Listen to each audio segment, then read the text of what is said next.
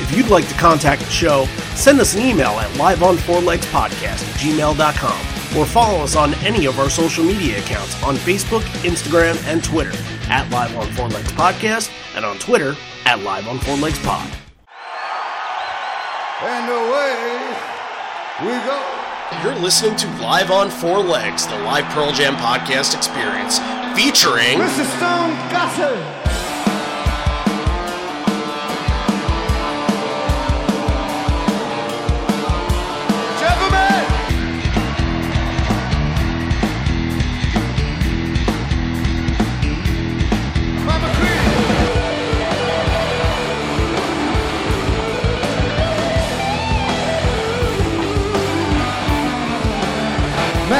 Fucking Cameron in the drum.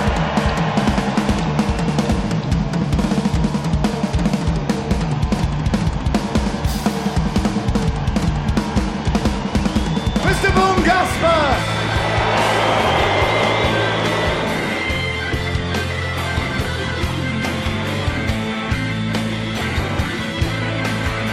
You can call me Al, you can call me Ed, you just, just fucking call me, why don't you?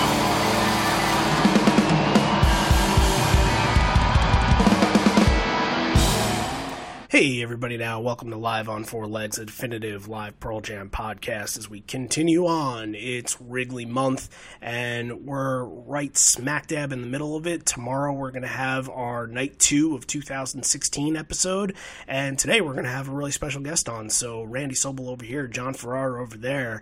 And, uh, John, why don't you tell the listeners a little bit about the guest that we're going to be speaking with today? Yeah, our our guest today is Jonathan Cohen. Uh, Jonathan literally wrote the book on Pearl Jam, as uh, he uh, authored the PJ Twenty book back in 2011, which is the the Bible of Pearl Jam. We use it all the time on the show. We refer to it all the time. Uh, back in the the 2000s, he was a senior editor at Billboard magazine. Talks about that a little bit. And then he went on to book the musical acts for Jimmy Fallon, starting with uh, the Late Night Show in 2009 uh, moving on to the Tonight Show until 2015. Uh, he's currently a writer for Variety, and uh, he notably wrote the definitive article about Pearl Jam's Gigaton listening party back in January. So yeah, the first thing that we asked him was, uh, what was the first time that he ever interacted with anybody in the band? So let's take a listen to what he had to say. So I had a few encounters with members of the band just as a fan back in the mid 90s. Um, but it was not until I was like, you know, a pseudo professional journalist that um, I was able to, you know, work with the guys or meet them kind of in a professional way. Um, I believe the first time I interviewed one of the guys was in 2000. Um, I was working at Billboard at the time. It was around the time that the first batch of authorized bootlegs came out. So it was, you know, post Roskilde Day, um, after the American leg of the tour, um, the later part of that year. And I interviewed Jeff for a big article just about the year that they had been through, um, kind of the the next step into releasing shows and just sort of where they were uh, as a band at that point and um, they were really not doing a lot of press at that time and jeff and i spoke for quite a while probably over an hour and that was kind of the beginning of you know a, a really wonderful both professional and personal relationship um, something i still feel extremely lucky about to this day That and that, that's awesome. Like, uh, yeah, you're you're right. They weren't doing a lot of press at the time, and binaural was very under the radar. Um, so how uh, how did it all come about that you got a chance to uh, write on the PJ Twenty book? Okay, so um, you know, this is we're cut, cutting now to about nine years uh, after my first kind of foray into you know working with the guys, speaking to them, doing stories about them, and gaining their trust. And this is something that I had kicked around. Uh, it had always been an idea in my head to maybe one day write something about Pearl Jam And for a variety of reasons, it just was never really the right time to drop everything and pursue it. But as luck would have it, um, toward the end of 2009, I got wind that Cameron Crowe was working on a film about the band. And shortly thereafter, I received a call from Pearl Jam's management, more or less just asking, hey, listen, we're going to do a book accompaniment to this. Do you want to do it? And it, it was weirdly just that simple. And, you know, I said yes right away. And we dove right in because we really didn't have a lot of time to get it done in time for the 20th anniversary.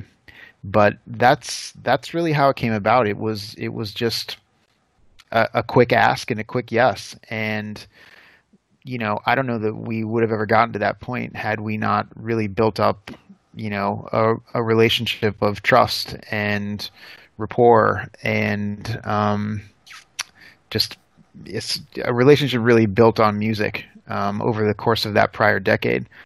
But again, um, I, I, re- I will remember that call for all my life because uh, it's something that I had thought about and maybe even dreamed a little bit about. But sure enough, one day the opportunity presented itself.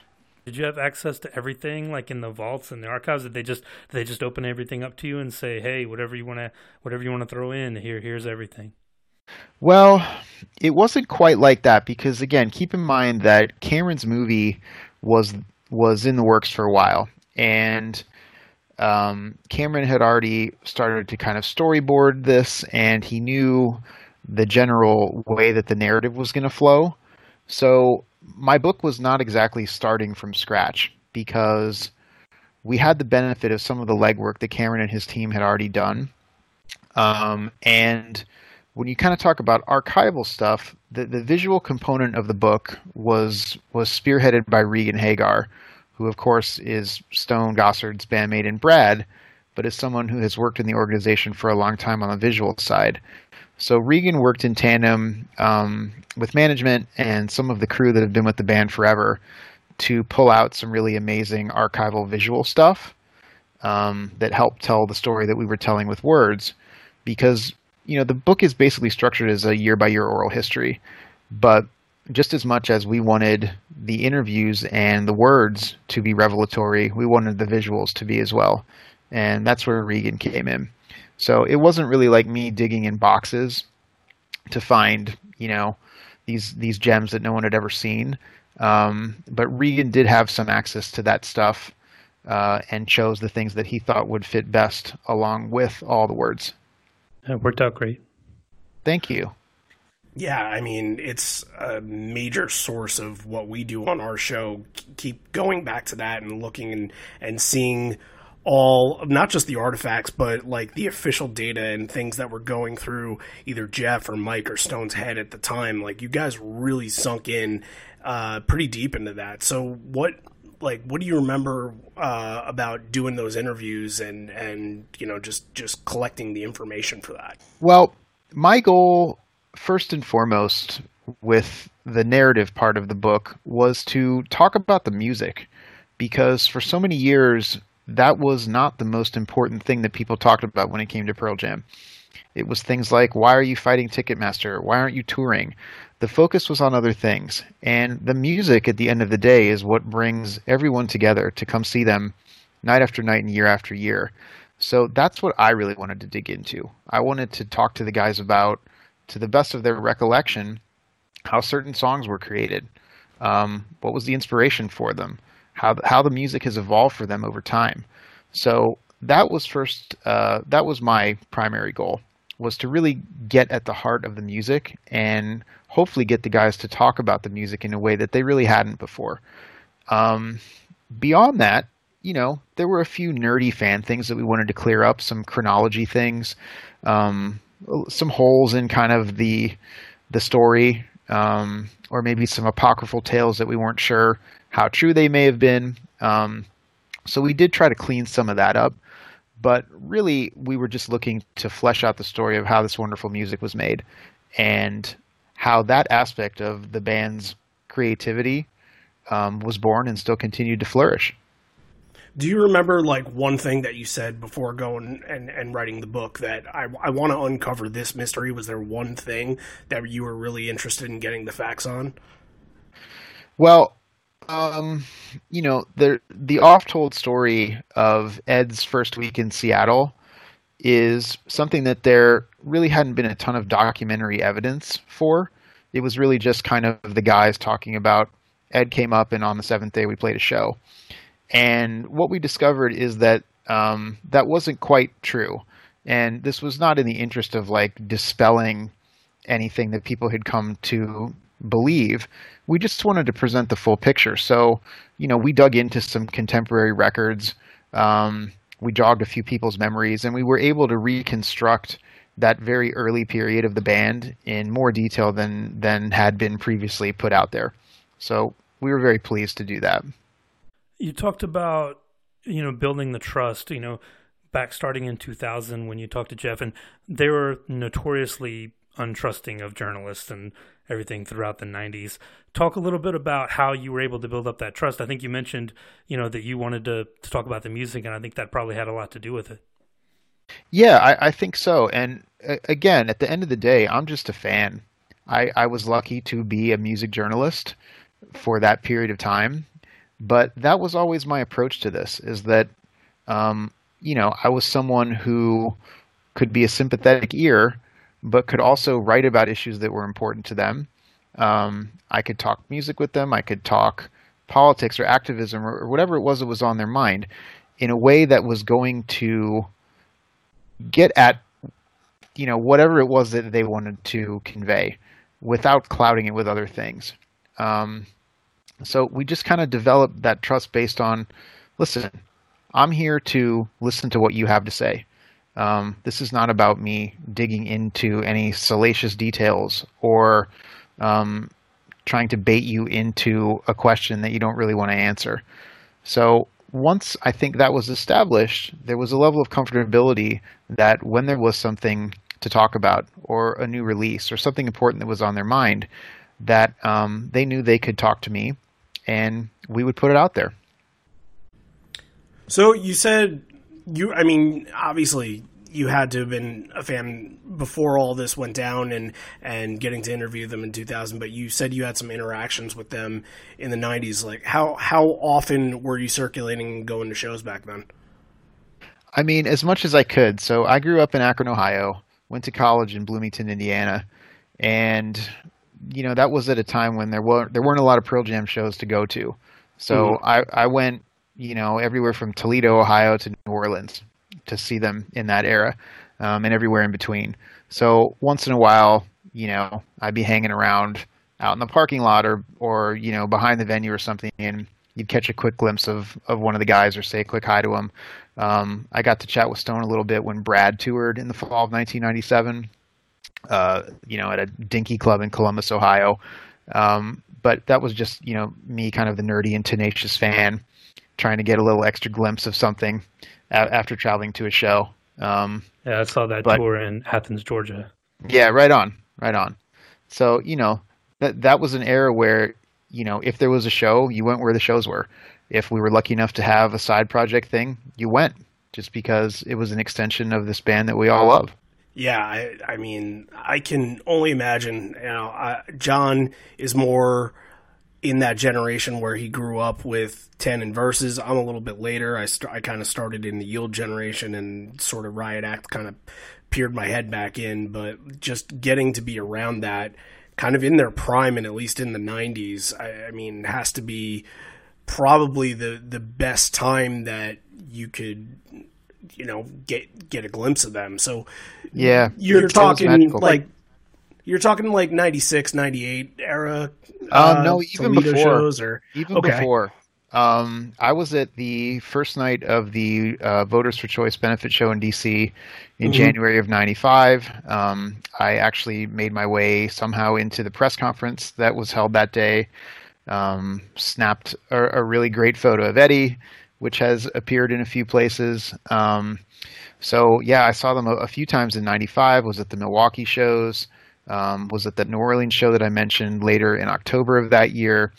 Um, and absolutely, those those were magical, magical shows. um, because beyond just kind of like the scarcity of them and not knowing where they would turn up next and when, um, you're right. Musically, that was just um, an absolute peak time. Jack Irons was new to the band, Vitalogy was new to the discography, and the shows were starting to become absolutely epic.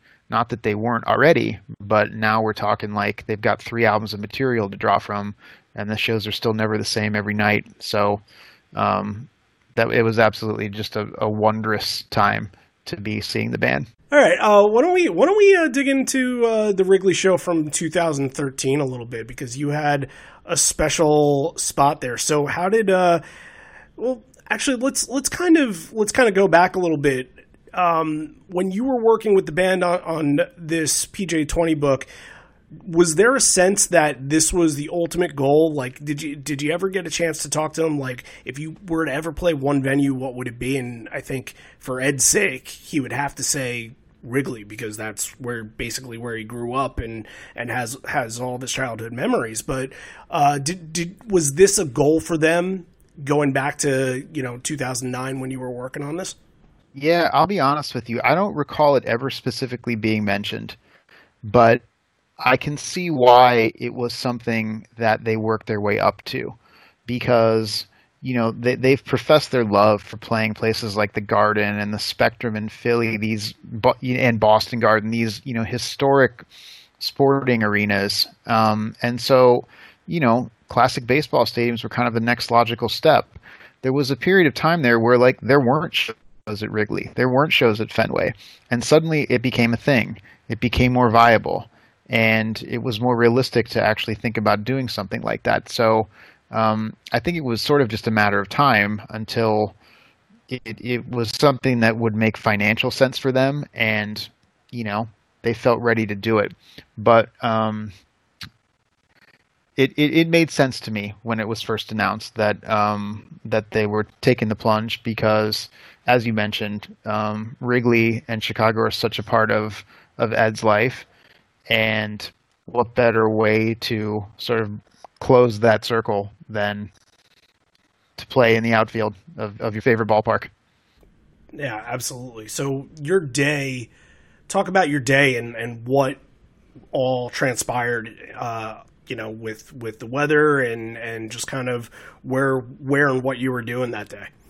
Sure. So I was only able to fly out day of show, which I had reservations about at the time because I was worried precisely about what wound up happening, which is just a huge Midwestern storm screwing everything up. And sure enough, that's what happened. So I remember just sitting and like having like the blood drained out of me at Newark Airport as the flight was getting pushed back and back and back and back and checking in with you know friends on the ground there to find out what was going on. And i at a certain point was just sort of resigned to the notion that i wasn't going to make it. And it was just sort of out of my control. But luckily we got on the plane at some point and um, you know i was i was getting reports even on the plane about like okay they're going to start and at that point i was also like okay no big deal. I'll miss the first few songs. It's not the end of the world. I'll just be happy to be there. So I landed at O'Hare, jumped in a cab, sped there as quick as I possibly could. But by that point, um, they had already gone through the rain delay, or the, the rain delay had already started, basically. So that the band had gone on stage, they had played, you know, the uh, the first seven songs, and then the, the severe weather came rolling in. Um, by the time I got there, it was probably I don't know maybe 45 minutes or an hour into the rain delay. Um, luckily, I was able to you know have some beverages backstage, be dry, and just kind of be a fly on the wall as you know management personnel were running around trying to figure out okay. Uh, the storm's maybe going to pass in X amount of time, so we'll plan to be back on stage at X o'clock. And um, you know, just watching that was kind of fascinating.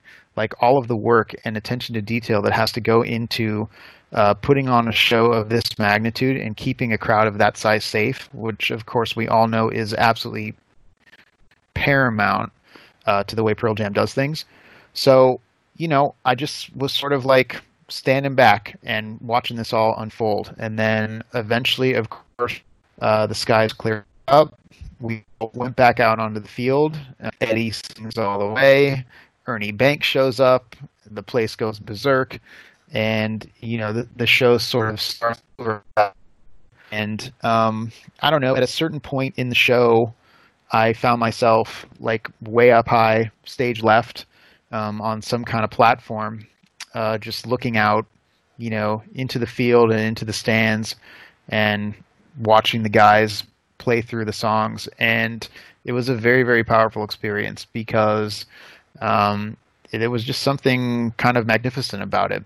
And being able to have that vantage point for part of the set is definitely an unforgettable memory.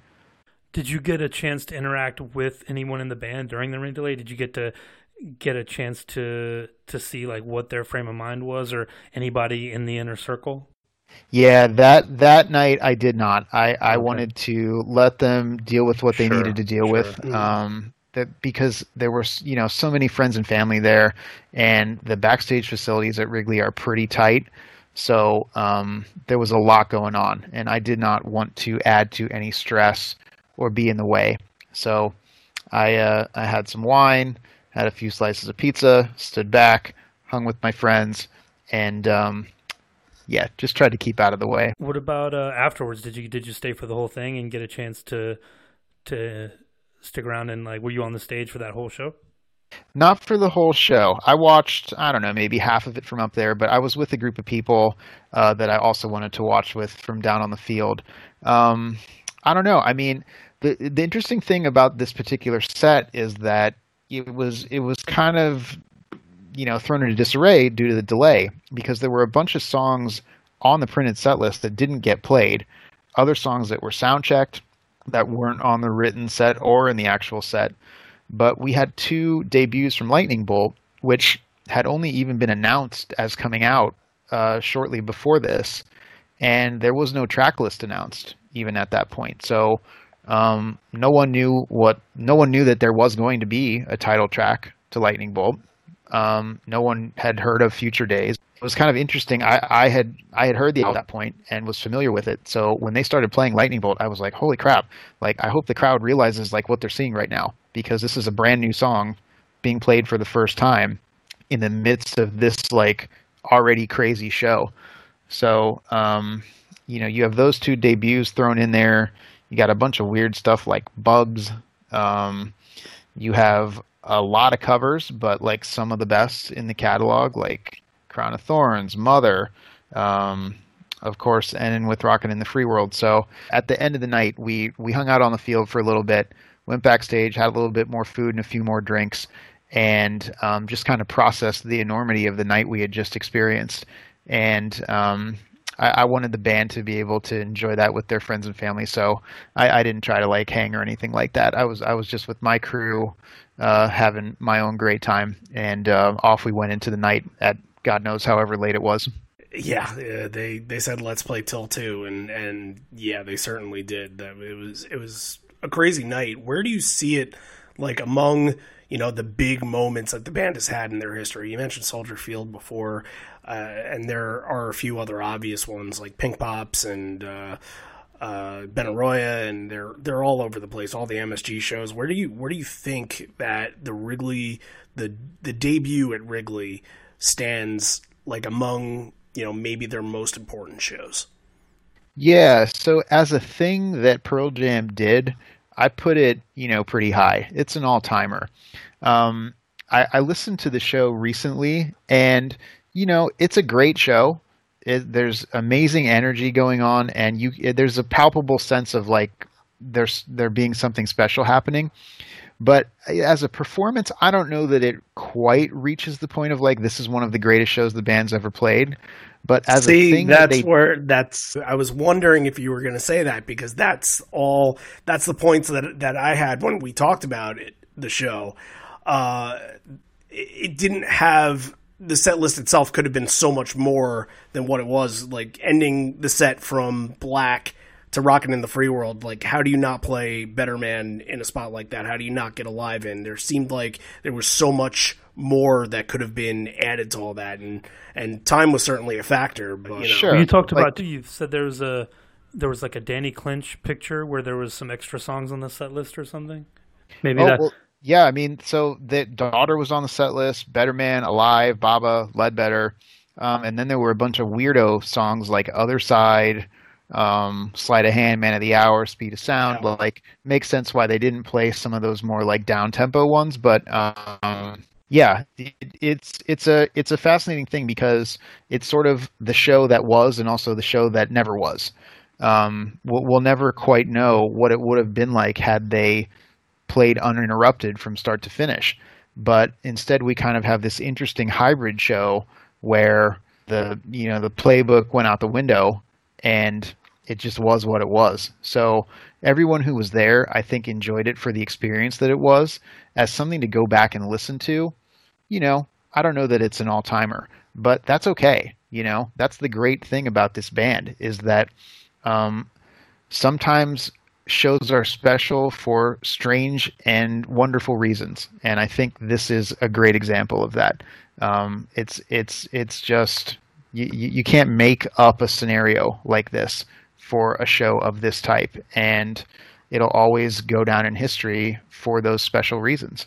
Yeah, no. I, look, I, I, I was there. I remember everything that you were saying too, and, and I didn't have the perspective that, that you had, obviously, but just being there and you know being among all of the people in the crowd waiting to get back as as it poured was just you know I, I think that experience led to that night being more memorable than almost anything that they would have performed.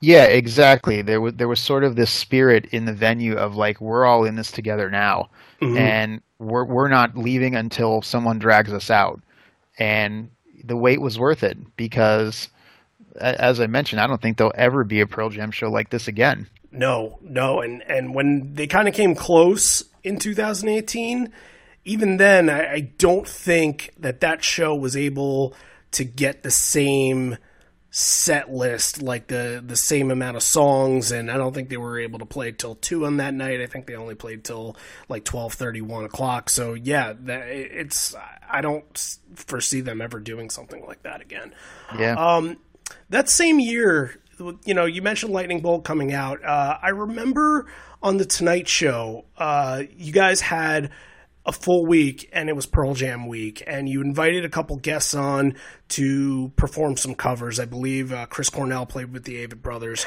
Yes. uh, to do Footsteps. Um, uh, Fleet Foxes did Corduroy, and Yes. there was one other, and I can't remember what it was. I think it was Ah, Dirk, wanna- Dierks Dierks Bentley played alive with Mike McCready. That's what it was. Yes. So what? Uh. So was this? This had to have been your idea, right? Yes, it was my idea. I mean, this just- is me. So you know, during the I, I worked on on the show for six years, and I really tried not to let my own personal music taste interfere too much in the bookings. But once in a while, um, I was lucky enough to have the opportunity to do something like this, where you know I could indulge my love of a particular band and put something really special together. So. Um, yeah, we you, you mentioned the lineup, and um, you know, in retrospect, not that it wasn't special at the time, but the the Chris Cornell performance, I think, takes on a lot of added gravitas after the fact because this was also sort of a full circle moment for him, um, performing Footsteps, which existed in a different form on the Temple of the Dog record. Times of trouble, of course. Exactly. Um, Chris had never played the Pearl Jam version before, and um, to do it with the Avett Brothers added something really, really uh, unique to it as well.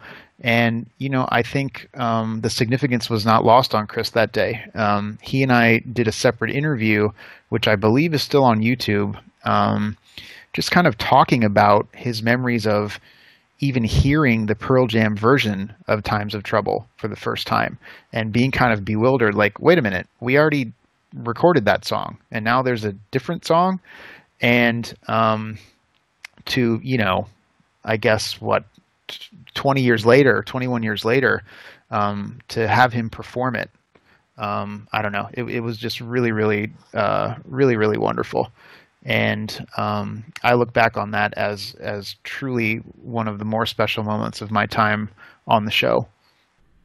Uh, that performance is fantastic. If anybody out there hasn't listened to that performance, I mean, obviously, you know, since the three years since Chris has passed, it it means so much more now. But yeah, go out, go out and find it on YouTube, and I'm sure we'll post it over the week on social media. But uh, was there? And, and I'm curious uh, as to some of the other acts there. Were there acts that, that you had specifically in mind for this?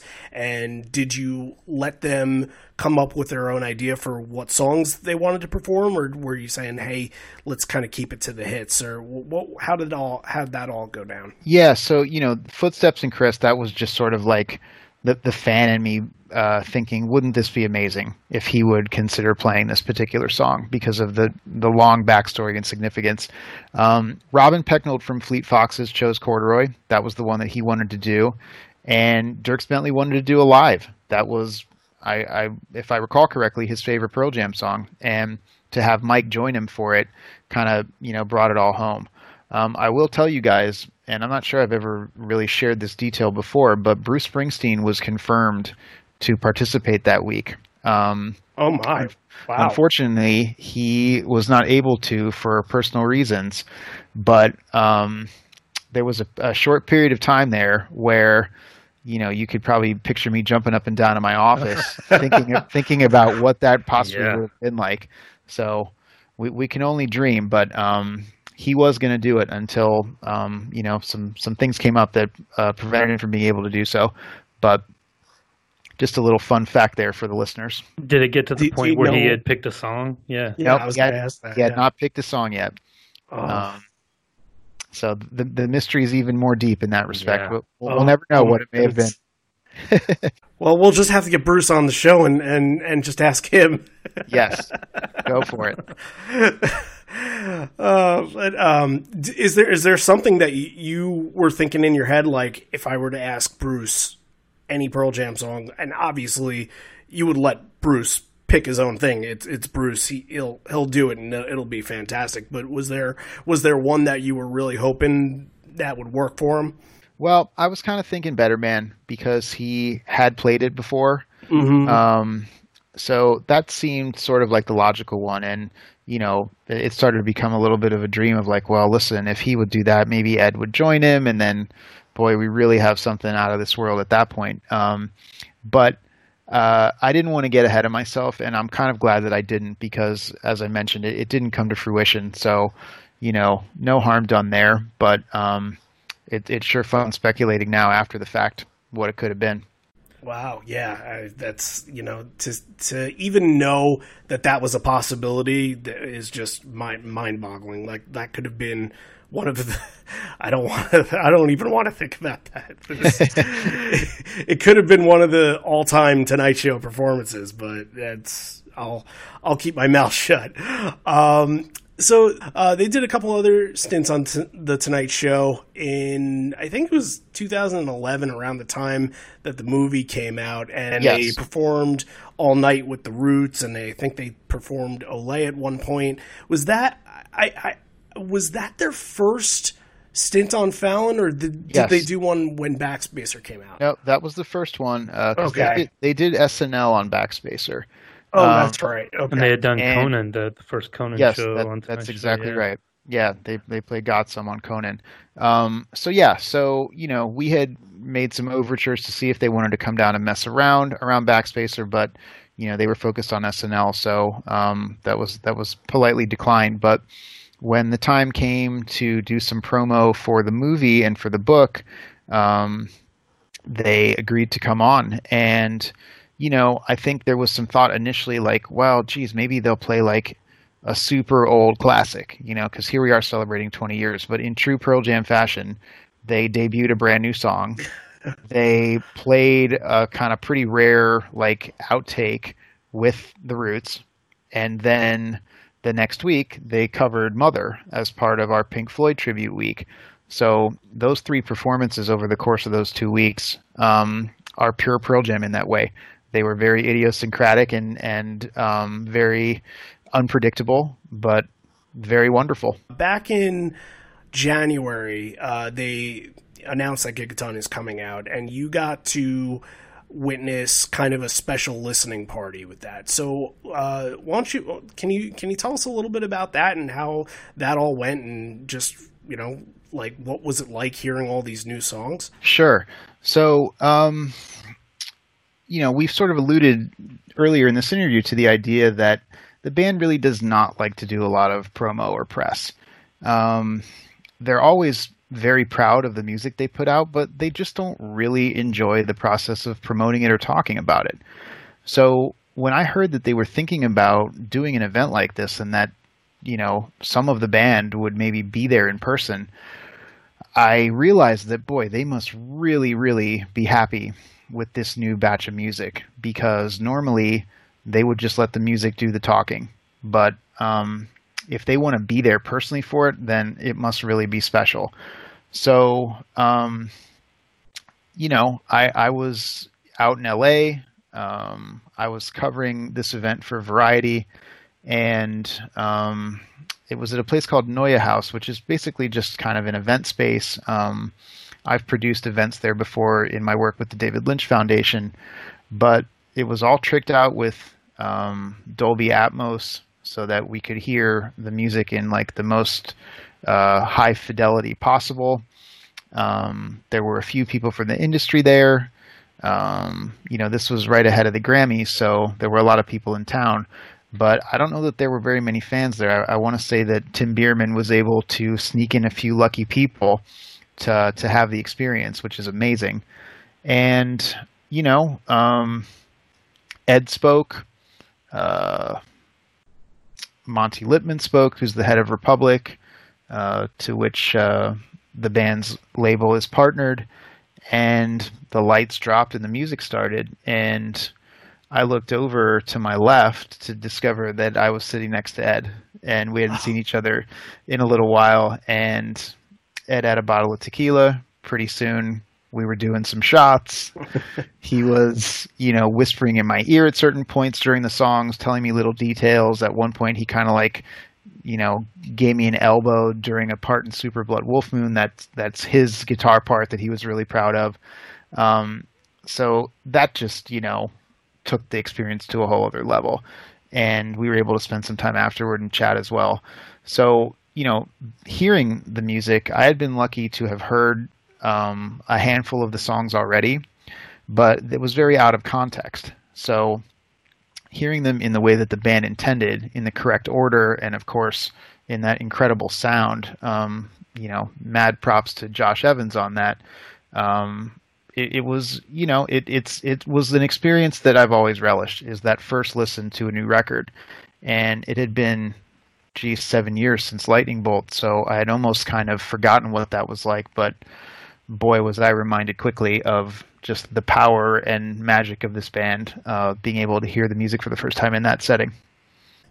Yeah, I mean, the the whole album, uh, it seemed like there was something special going on. You, you mentioned that uh, they don't usually do press for something like this, and you know, for them to be available and Ed nudging you during the songs and telling you little bits and pieces about the song, like it, it, it kind of speaks to how, how proud they are. And I'm, I'm wondering if you've spoken to them since, uh, you know, the, the, the tour was canceled and, and everything went down and, and if there's a sense of disappointment from them. And I would, I would assume probably, uh, you know, I think that everybody, there's, a sense of a sense of it in the air. But um, did did this feel like something that they were going to go out on this tour and it was it was going to be something different, or were we going to see something?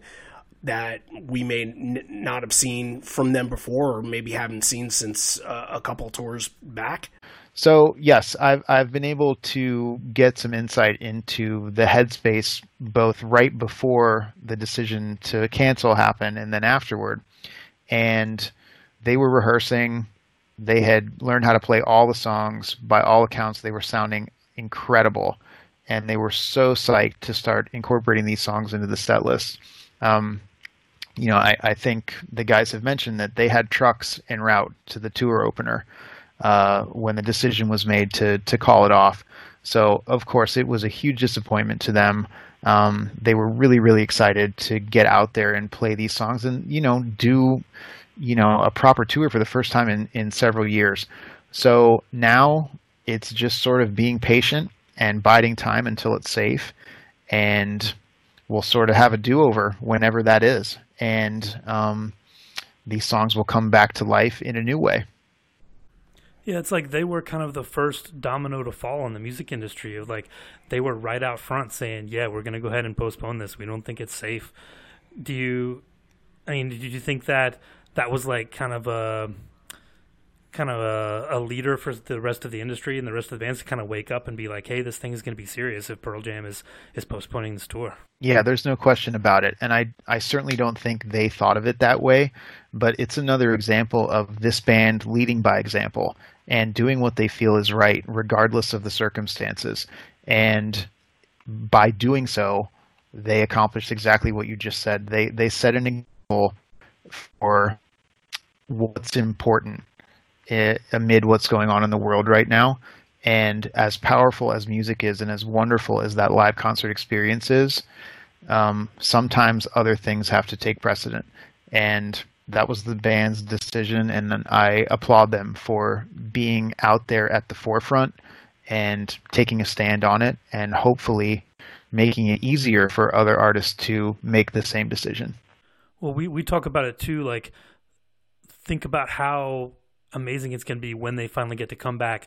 What kind of catharsis that's going to be? Like it's it's that next tour whenever it comes back is going to be right up there with these with these Wrigley shows with that 2000 North American leg with the 95 like it's going to be a new era kind of but it's it's going to be just as emotional as it's ever been. Yeah, you're absolutely right. And again, leave it to Pearl Jam to somehow get to another level in terms of what this music means to people. And unfortunately, we are dealing with, you know, a once in a generation problem in the world right now. But just the solace of knowing that at some point we will be able to be in a room watching this band play live. Um, it's just it can sometimes keep you going on a rough day. Yeah, absolutely. I mean, we've we haven't stopped doing the show for a week because it, it, it, you're right it, it just kind of helps you get through and, and listening back to all the old shows and just talking about them it's it's it's something to do while while waiting and uh, you know it, not not really much else happening right now so um well th- uh, th- thanks for thanks for joining us I, I great insight on the the book and great insight on Wrigley. I don't, John, do you have anything that you wanted to ask him? Anything I think, uh, yeah, I'll just piggyback on that. Thank you so much. Like some great stories. I'll just say, you know, we, we always talk about on our show when we cover these these live shows, if there are certain moments that stand out, like from all the shows that you've been to, or is there are there one or two moments that really stand out, even from the '90s or from Wrigley or from anything? Is are there a couple that really stand out to you as being like super, you know, powerful or anything like that? Yeah, for sure. Um, Hunger Strike with Chris uh, in Santa Barbara in 2003, which at that point I think was the first time they had played that song since Lollapalooza, so over a decade mm-hmm. at that point. And then I also think back to Bridge School 2014. I was very lucky to be on the side of the stage when Chris came out and performed that song again with the guys. Mm-hmm. And um, I don't know, something about those two moments as as sort of bookmarks of an era that really sticks with me. Um, I mean, goodness, I, I've been lucky enough to see uh, Ed and Stone perform "Daughter" at a at a private event in in tribute to someone who's been very very important in the band's life behind the scenes. That was in 2017, um, in front of maybe a couple hundred people. Um, that was that was unbelievably special. But uh, just as special was you know standing at the back of Tad Gormley Stadium in New Orleans in '95 uh, with a raging mosh pit happening in front of me, and um, you know the band opening with Animal and just kind of like blowing my head off. Um, I had driven from Indiana down there with three other friends. I think that drive was something like 16 or 17 Oh, hours, and we we, we turned around after the show and drove right back, Oh. just insane. But that you know that's that was the ze- the zeal that a Pearl Jam fan had to have to see them live at that point. and it was kind of like just n- no sweat off my back at that point. If that's what it took to experience them live, then that's what I did. So uh, those are those are just a few that really stick out to me. The garden shows are always special because I've lived in New York for 22 years, so being able to hop on the subway and go see this wonderful band uh, is always a thrill. Um, gosh, let me see what else. Um, Do you know how many you've seen in total? Because it seems like you're you're probably up there in the 60s, Yeah. 70s, 80s. Oh, I'm. I'm way past that. I've but I've completely lost track. I'm I'm probably somewhere in the 130s. wow. Um, but I I just absolutely stopped counting at a certain point. There was there's no way to keep track of it anymore. I could probably reconstruct it um, by looking at set lists and calendars, but Do you do you know is is there anything from an album that that you haven't seen before? Is there like one thing that One thing you're holding never out been for, able to yeah. catch? Yeah. Honestly, I don't think so anymore. Um, Wow. We've ticked them all off. I mean, seeing 10 in its entirety in Philly in 2016 was was a huge bucket list thing. Um, that that was unbelievable. I don't know. I'm just trying to think of some some other highlights. Um, I saw Ed and C Average open for the Who at the House of Blues in Chicago in '99. Um, I also saw Pearl Jam play there in 2002 before Riot Act without Stone, which is the only time Oh, they've, they've ever played a show with without the the full core band. That's right. Yeah. Um, so those were a couple of special other Chicago shows. Um, yeah, uh, Wow. th- th- we got memories flooding back now, but th- th- those are two fun ones I recall. I mean, Ed, Ed played with C Average at the Tibetan Freedom Concert in Alpine Valley yeah. back in the day. That was another kind of rare and unusual thing. Um, Irving Plaza in 2006 was a really memorable show.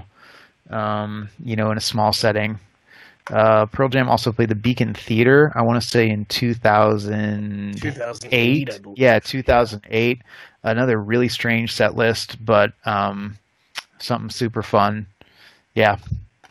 Yeah, I could be rambling all night about this. So, but th- No, those are just a few.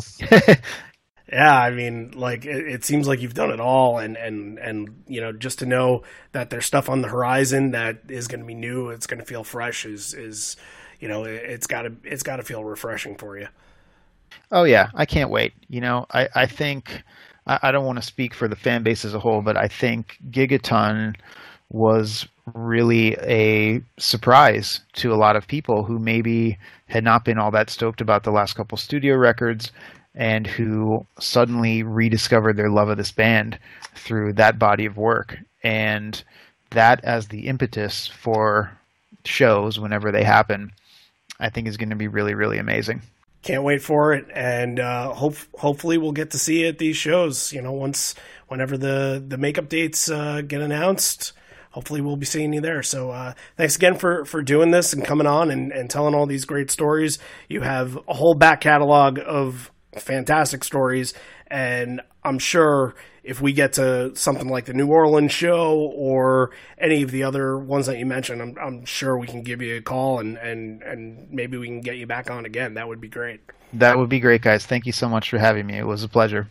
So that was fantastic. I, Jonathan told so many good stories, and uh, look, you can only get that perspective from very few people, and I don't think we've had anybody really on the show that's had that you know that that has sort of been this close with the band that that, that has been able to speak with them like that. So I, I mean, just just that he was able to get through all of those moments and, and be able to talk to them was, was fantastic and share that with us.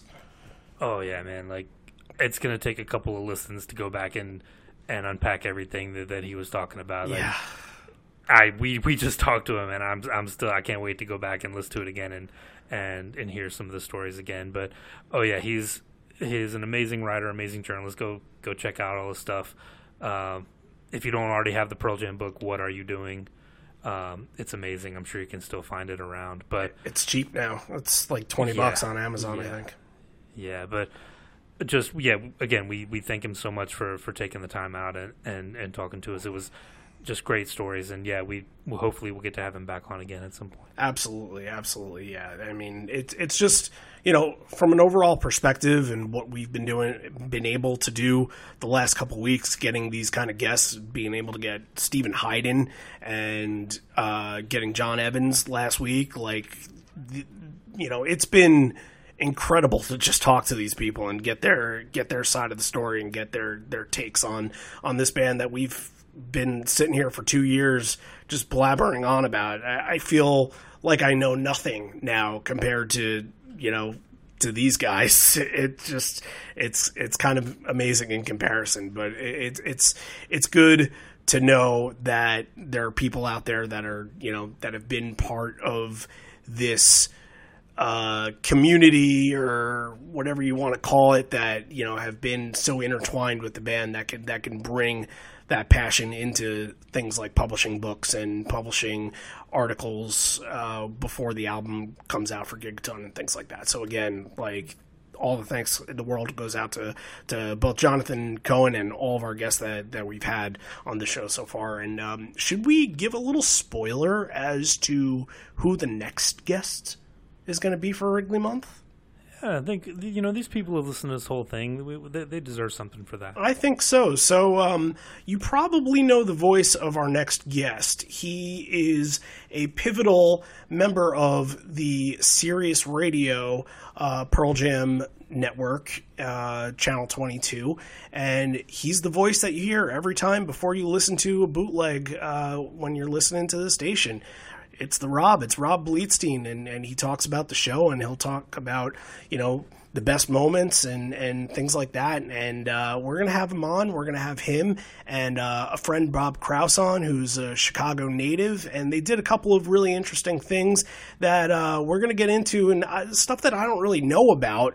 Uh, but there are things that that happen in Chicago, and and I'm excited to just learn all of those things what went down those weeks at Wrigley that that we don't have that information for. So yeah, Rob Bleetstein's coming on the show. It, it's uh, looking forward to that, and uh, yeah, like the the guests just keep coming. Yeah, I mean, the, this has been this has been a big month, and it's not over yet.